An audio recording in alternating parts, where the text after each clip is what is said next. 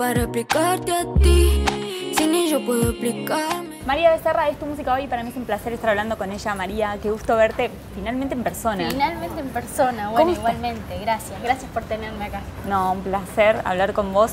Y lo hablábamos un poquito fuera de cámara. Lo primero que quiero saber es cómo se vivieron esos 22 shows sold outs que hiciste increíbles. ¿Cómo los viviste vos? Y fue algo increíble, o sea, mucho trabajo, mucho cansancio, pero a la vez, no sé, siento que fue mucha satisfacción, mucha realización, mucho aprendizaje, evolución. Siento que me llevo, no sé, miles de cosas buenas. Eh, siento que pude crecer y, poder obtener esa experiencia que no había podido tener por la pandemia, por todo lo que estuvo pasando. Eh, y nada, feliz, feliz porque fue trabajo que rindió sus frutos y, estar ahí cada noche y con la gente y recibir el amor y fueron esos momentos en los que pensás, viste, que vale la pena, que vale la pena todo el trabajo, que, no sé, mucha satisfacción, la verdad que me, sentí increíble. María, sabes que como público uno está vibrando algo, yo estaba ahí mirándote y obviamente a uno le están pasando cosas y decís, a mí me emocionaba verte ahí finalmente en el escenario después de todas las charlas que habíamos tenido en pandemia, hablar tanto de tu música era lindo poder verte ahí materializando el sueño.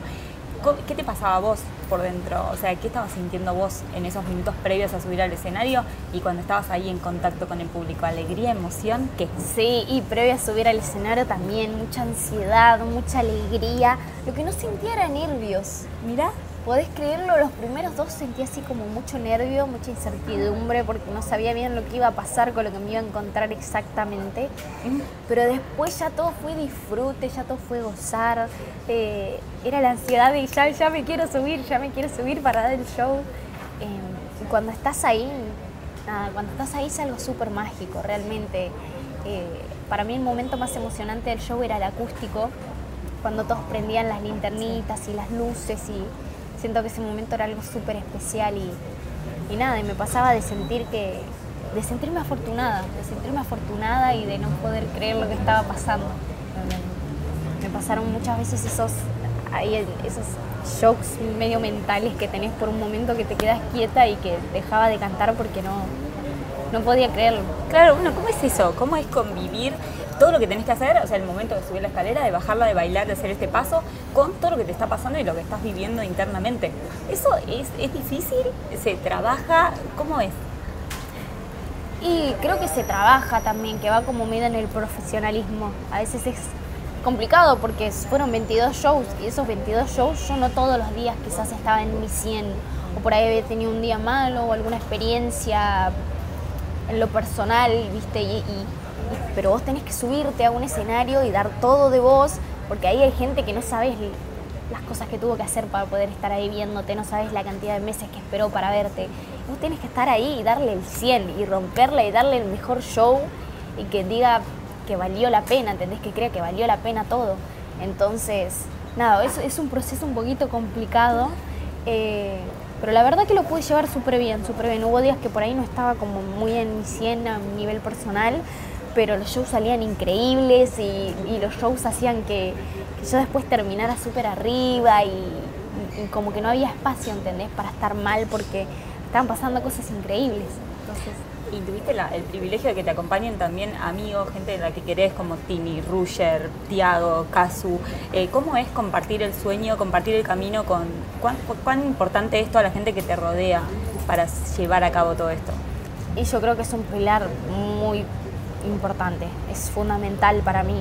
Siento que soy muy afortunada porque me rodeo de personas increíbles, tengo amigos, amigas increíbles, mi familia es increíble, mi equipo de trabajo. Eh, bueno, de hecho, Kazu, Tini, eh, fueron todos artistas que, claro, fueron artistas que estuvieron ahí compartiendo escenario conmigo, pero no solo ellos, o sea, estuvo FMK en un montón de shows, mi mejor amiga Belu, el lead, eh, también acompañándome en un montón de shows, viéndome desde abajo, realmente fueron un gran, un gran soporte eh, y me rebancaron, me rebancaron en todos los shows y la verdad súper agradecida a todos los artistas, las artistas que vinieron a cantar conmigo. Son momentos súper mágicos, siento, compartir un escenario. Y compartirlo con gente que es importante, ¿no? Para vos eso cambia toda la ecuación. Totalmente, ¿no? No sería lo mismo compartirlo con alguien que... que, Es indistinto. que claro, que, que- no me genera nada a estar compartiéndolo con gente con la que tengo una historia, con gente con la que crecí, eh, con gente, no sé, por ejemplo, con la que tengo una canción como por ejemplo Miénteme, High Remix, que es, esas canciones eh, fundamentalmente fueron como un antes y un después, ¿viste? Eh, para mi carrera. Y, y como mirarnos a los ojos, y ¿entendés? Y decir, hicimos esto, ¿entendés? Y mirar cómo canta la gente. Y, y pensar en lo que fue antes y después de en nuestras carreras, después de esas canciones.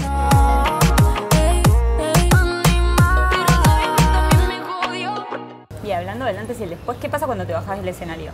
¿Cómo son? ¿Te, te podés bajar de toda esa adrenalina, de toda esa alegría, esa emoción? Y es todo un tema también bajar. De hecho, eh, para todos los shows este, tuve, estuve con Marce, que es este, fisioterapeuta, ¿viste? Osteópata.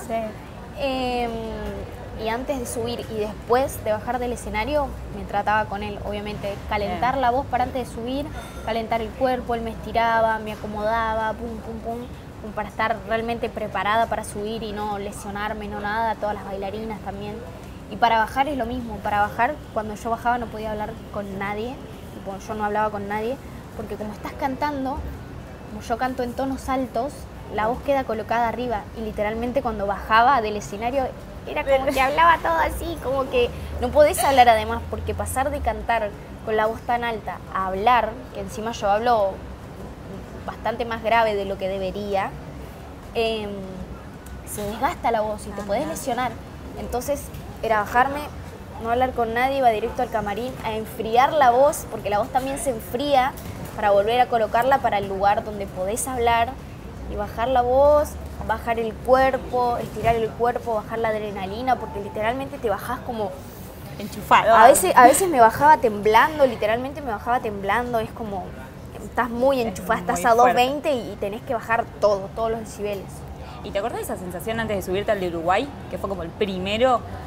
Ay, sí, tenía unos nerviosos. tenía Ah, ¿en ese sí estabas nervios. nerviosa? En ese estaba muy, muy, Pero nada, fue un flash. Cuando estuve ahí, mucha gente, mucha gente. No sé cuántas personas eran, como 10.000 personas para mí que eran. Mucha gente. Era mucha gente, no lo podía creer.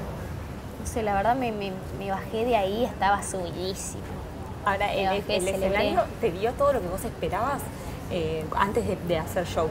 Vos supongo que tendrías tus expectativas, tus, no sé, tu- tus sueños. Eh, ¿Te dio todo eso? ¿Te dio más? ¿Se Más. sorprendió todo lo que pasó? más, me sorprendió muchísimo. Me sorprendió, o sea, me sorprendió eso de salir al escenario y escuchar tantos gritos y el micrófono saturado por todos los gritos y, y mirarnos así con, con los de la banda y sonreír y no poder creerlo, tipo, cómo están gritando, eh, no escucharte a veces por los gritos.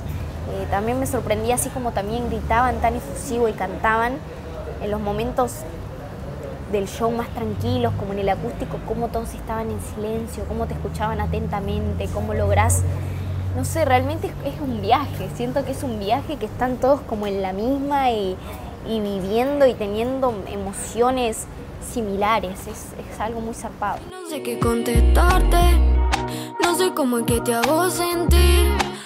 Y hacías referencia a Miénteme y a High Remix, por ejemplo, esto que me decías de un antes y un después, pero sin duda lanzaste muchísimos palos que hoy te convirtieron en la artista número uno en Argentina. Totalmente, todas las canciones son un antes y un después. Todas las canciones Sí. te, te llevaron a donde estás hoy.